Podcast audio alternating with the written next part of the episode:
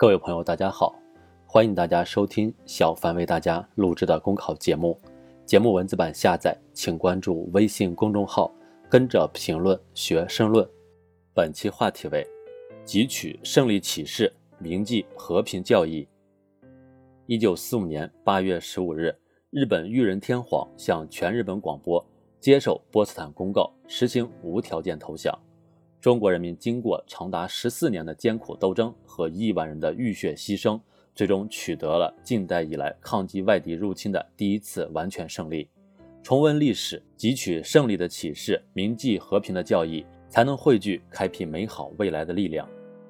启示之一：不忘历史，才能守护历史；不忘历史，才能守护和平。以什么样的态度对待历史，就会有什么样的未来。忘记历史、曲解历史、虚无历史，这是任何一个志在强盛的国家都需要警惕的事情。牢记历史，才有正确认知；以史为鉴，才能和平永驻。我们今天纪念抗战胜利，就是要深刻的汲取落后就要挨打的历史警示，增进励精图治、奋发图强的历史使命感和责任感。前事不忘，后事之师。高高举起抗战英烈递过来的精神火炬，传承家国天下命运一体的爱国情感，我们才能更好地担当起历史赋予的复兴使命。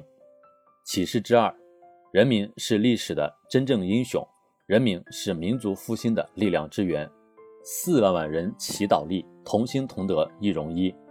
无论是松花江边义勇军的浴血奋战，还是青纱帐里游击队的英勇突击。亦或是边陲丛林里将士们的拼死抵抗，每一个中华儿女都体现出对国家存亡和民族大义的担当。全民族抗战一扫中国虽四万万之众，实等于一盘散沙的阴霾，不仅使中国自近代以来第一次取得抗击外敌入侵的完全胜利，而且还开辟了中华民族伟大复兴的光明前景，成为中华民族由衰败走向复兴的历史转折。今天。在实现中华民族伟大复兴的关键一程上，每个中华儿女投身其中，亿万人民共同奋斗，没有任何力量能够阻挡中国前进的步伐。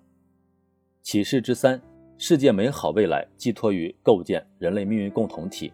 经历了血与泪的洗礼，面临过家国破碎的痛苦，中国人民最懂得反对恃强凌弱，最愿意坚持捍卫和平、维护正义。从鼓励搭乘中国发展的列车，到提出互利共赢的一带一路倡议，今天的中国为推动构建人类命运共同体做出了表率。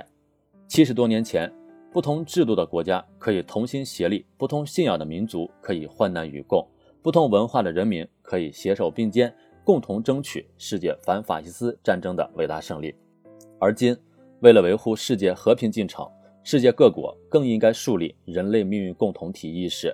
在相互尊重、平等相待中寻找出路，在命运与共、唇齿相依中争取共同、综合、合作、可持续的安全。各国相向而行，既平等相待，又合作共赢，将为世界和平进程注入磅礴动能。历史从未远去，抗战精神依然在激励人们投身新奋斗、新征程，向前，向前，向前！在中国共产党的坚强领导下。全体中华儿女坚定必胜的信念，激荡起更昂扬的中国精神，凝聚起更磅礴的中国力量，必将抵达中华民族伟大复兴的光辉彼岸。本节目所选文章均来自人民网、求是网、学习强国。申论复习，请关注微信公众号，跟着评论学申论。